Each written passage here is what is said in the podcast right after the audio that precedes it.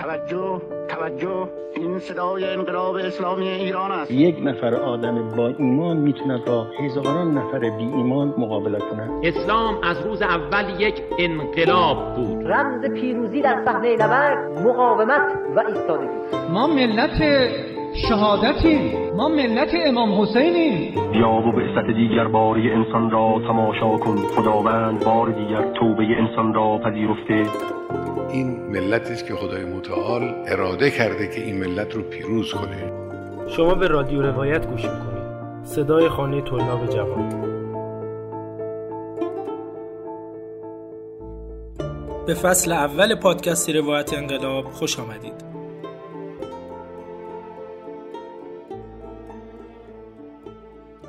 سلام و عرض ادب خدمت شنوندگان عزیز. تو فصل اول پادکست روایت انقلاب قصد داریم به تحلیل شرایط ایران و جهان در بحبوحه سالهای منتهی به پیروزی انقلاب اسلامی بپردازیم.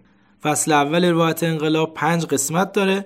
و تو هر قسمت با تمرکز روی یه موضوع خاص و ارائه پرسش های خودمون به اندیشمندان حوزه انقلاب پژوهی تلاش می‌کنیم درک عمیقتری از انقلاب اسلامی و شرایط و بستر رخ دادن انقلاب پیدا کنیم. من محمد رضا آقازاده هستم میزبان شما در پادکست روایت انقلاب. قبل از ورود به موضوع شما رو دعوت می‌کنم به شنیدن سرمقاله صوتی این قسمت.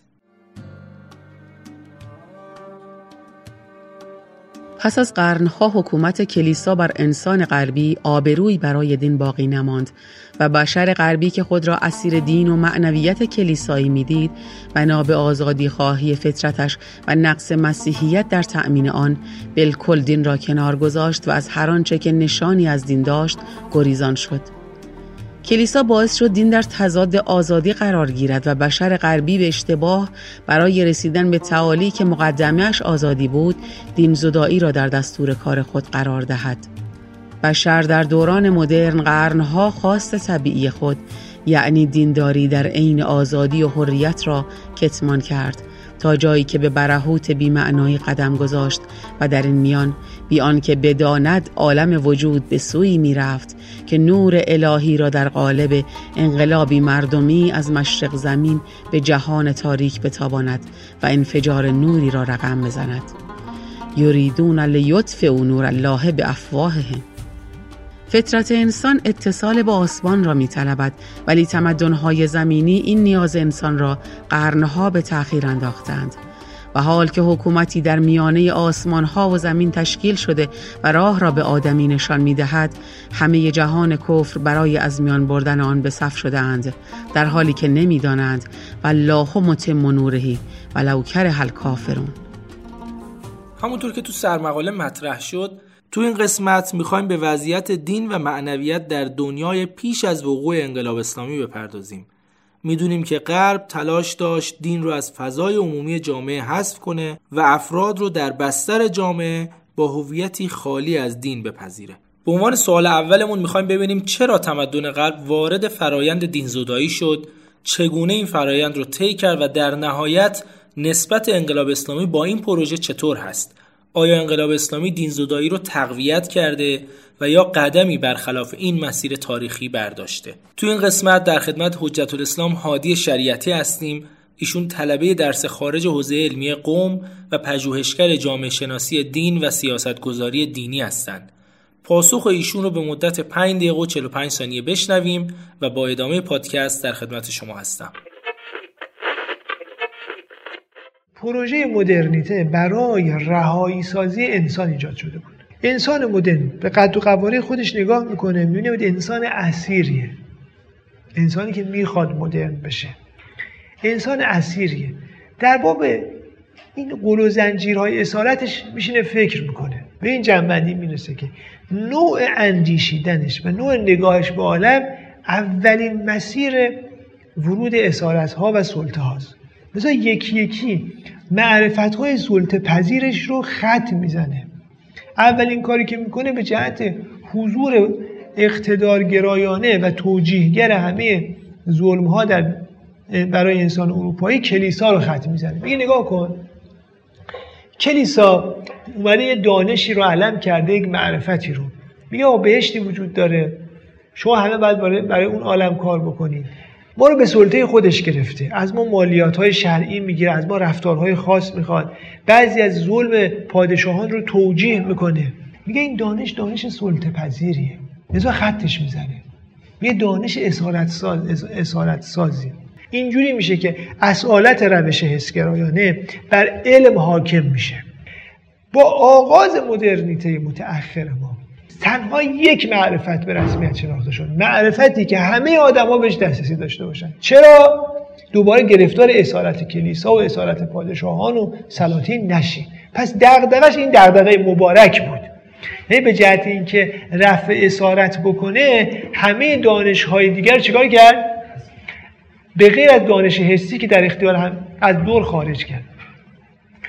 سی چل سال پنجاه سال نگذشته بود که دید دانش اثباتی هم خودش سلطه سازه به تعبیر آقای وبر قفس آهنی درست کرد. به تعبیر آقای مارکس از خود بیگانگی درست کرد. اینجا روی کرد انتقادیش به مدرنیته شروع شد. گفت مدرنیته نتونسته هدف آگاهی بخشی رو ایجاد بکنه. انقلاب اسلامی دقیقا همین ایام اتفاق میفته یعنی شما سال 1960 با رویکرد مکتب فرانکفورتی ها انتقاد براتون مطرح میشه. انقلاب اسلامی یک حل عملی بود وسط این ماجرا نه این حل نظری. لذا مقام معظم ربیعی در اون گفتگویی که با هنرمندان نشسته بودن یکی از این هنرمندان که این مداری واگرا بود از آقا پرسید که آقا مثلا انقلاب اسلامی در اهدافش موفق بوده یا نه؟ آقا میگن ما یک مسیر سوم بودیم و در مسیر سوم بودنمون همچنان موفقیم. یک مسیر کمونیسم و زندگی جمعی بود.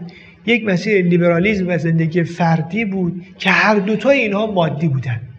ما به عنوان یک مسیر سوم گفتیم هم دنیا هم آخرت با یک روی کردی که به اندازه کافی جمعی است به اندازه کافی فردی است به اندازه کافی قیبندیش است به اندازه کافی مادیات رو در نظر می‌گیره از اون طرف ما در برابر غرب خسته از جنگ غرب پردعوا در حوزه روششناسی معرفتیش روی کرده دین رو خارج کرده عقل رو خارج کرده اثباتگرایی دیگه از اون اوج و قدرتش افتاده روی کرده تفسیری و برساختی غلبه کردن. به جهت اقدام عملی ما واجد جنگ های متعدد شدیم. همه دارن فرار می‌کنن و بهشت موعود امریکا اونجا در امان باشن. سلطه اساسا در اختیار اقتدارهای سیاسی و مالی است. همه اون ادبیات های معنایی تمام شده. یک گروهی داره از یک راه نجات جدید گفتگو می‌کنه. واقعا مقیاس و نقشه ادبیات معنویت خواهی رو تغییر میده و جغرافی های گفتگو رو عوض میشه کشورهای منطقه بعد از اینکه دیگه فروپاشی عثمانی اتفاق افتاده و ایران هم که در قلمرو پهلوی ها هست جهتگیری معنوی دیگه جهتگیری به شدت خوردیست و ما جهانی هستیم که می‌خوایم ملحق بشیم به اون جهان اول و در زمینه و در پیرامونش ما رو بپذیرن. انقلاب اسلامی ایار معنویت و اخلاق را در فضای عمومی جامعه به گونه چشمگیر افزایش داد. این پدیده مبارک را رفتار و منش حضرت امام خمینی در طول دوران مبارزه و پس از پیروزی انقلاب بیش از هر چیز رواج داد. آن انسان معنوی و عارف و وارسته از پیرایه های مادی در رأس کشوری قرار گرفت که مایه های ایمان مردمش بسی ریشهدار و عمیق بود. هرچند دست تطاول تبلیغات مروج فساد و بیبندوباری در طول دوران پهلوی ها به آن ضربه های سخت زده و لجنزاری از آلودگی اخلاقی غربی را به درون زندگی مردم متوسط و به خصوص جوانان کشانده بود. ولی رویکرد دینی و اخلاقی در جمهوری اسلامی دلهای مستعد و نورانی به ویژه جوانان را مجذوب کرد و فضا به سود دین و اخلاق دگرگون شد. اینها همه در دورانی اتفاق افتاده که سقوط اخلاقی روزافزون غرب و پیروانش و تبلیغات پرحجم آنان برای کشاندن مرد و زن به لجنزارهای فساد اخلاق و معنویت را در بخشهای عمده عالم منزوی کرده است و این معجزه دیگر از انقلاب و نظام اسلامی فعال و پیشروست یکی از بندهای متن بیانیه گام دوم رو خدمتون خوندم. در باب نکاتی که آقای شریعتی فرمودن می‌تونم این رو اضافه بکنم که ریشه های جدایی بشر از دین به دوران یونان باستان و رشد عقل خودبنیاد برمیگرده. ولی رفتار کلیسا در دوران قرون وسطا مثل کاتالیزگری عمل کرد و این فرایند رو به شدت تسریع کرد. حتی اگه برای رفع مشکلات ذهنی بشر در اون دوران پاسخ غیر از دین زدایی از جامعه وجود می داشت کلیسا یک تنه این امکان را هم از بین برد. قبل از مطرح کردن پرسش دوم خودمون در باب معنویت و انقلاب اسلامی میان برنامه رو بشنویم تا ادامه بحثامون رو پیگیری کنیم.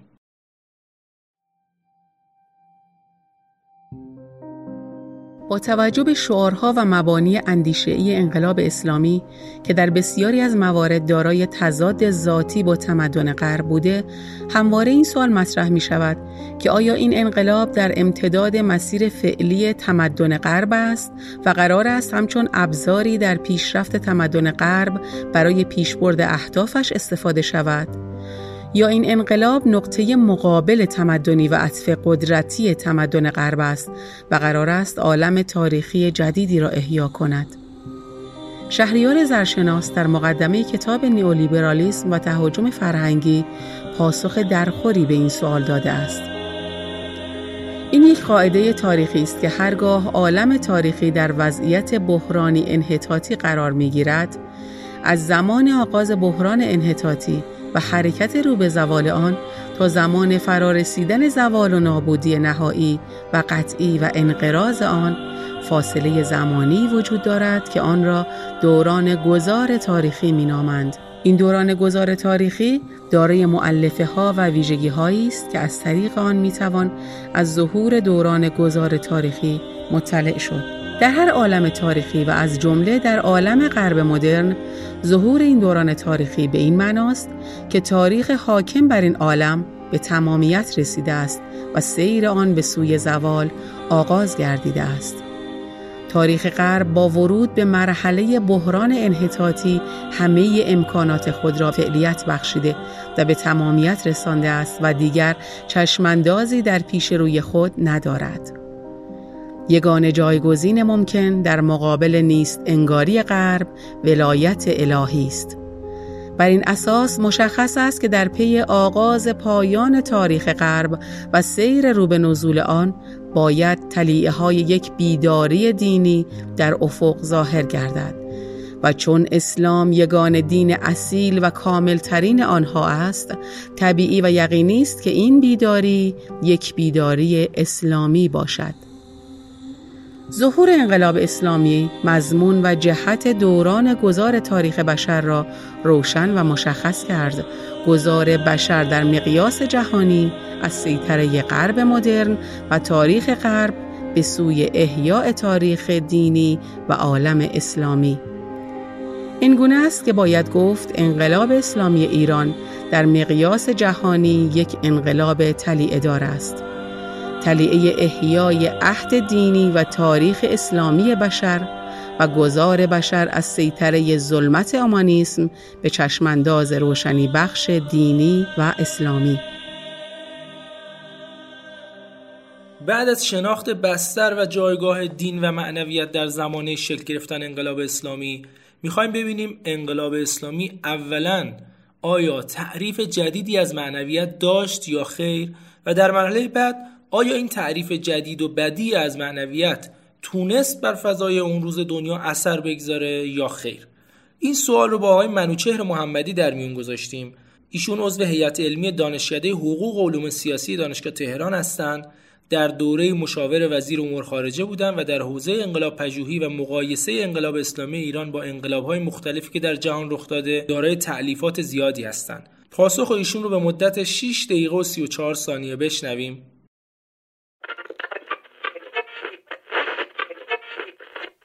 تا قبل از پیروزی انقلاب اون چیزی رو که در جهان مدرن مطرح بود پوزیتیویزم و تجربه گرایی بود. و می‌گفتن اون حتی می‌گفتن اگر خدا رو هم زیر چاقوی جراحی ما بتونیم نتونیم تشریحش بکنیم قبولش نداریم. ولی با انقلاب اسلامی که یک انقلاب معنوی بود کم کم اندیشمندان غربی به فکر این هم افتادن که به هر حال این رو نمیشه نادیده کرد. به حال معنویت چیز نیست. منتها معنویتی که اونا اومدن مطرح کردن که هنوز به دنبالش هستن معنویت غیر الهی است و حالت خلصه ای که معمولا پیدا می‌کنن و با طرق مختلف خودشون رو به این عالم مادی خارج می‌کنن شکل گرفت. ولی انقلاب اسلامی معنویتی مطرح کرده که هنوز که هنوزه اونها نرسیدن به این مسئله. من یادم میاد زمانی که در جریان حادثه تبس ماشین عظیم امریکا به گل نشست و و اون سربازان جزغاله شدن. هلیکوپترها یکی پس از دیگه افتادن. آقای کارتر که اونم یه آدم مذهبی بود و گفت خدای خمینی بر خدای من پیروز شد. به نظر من خیلی هم موفق بود در دین زدایی قبل از انقلاب اسلامی. حتی در جوامع اسلامی هم حتی در جامعه شیعه هم موفق بود.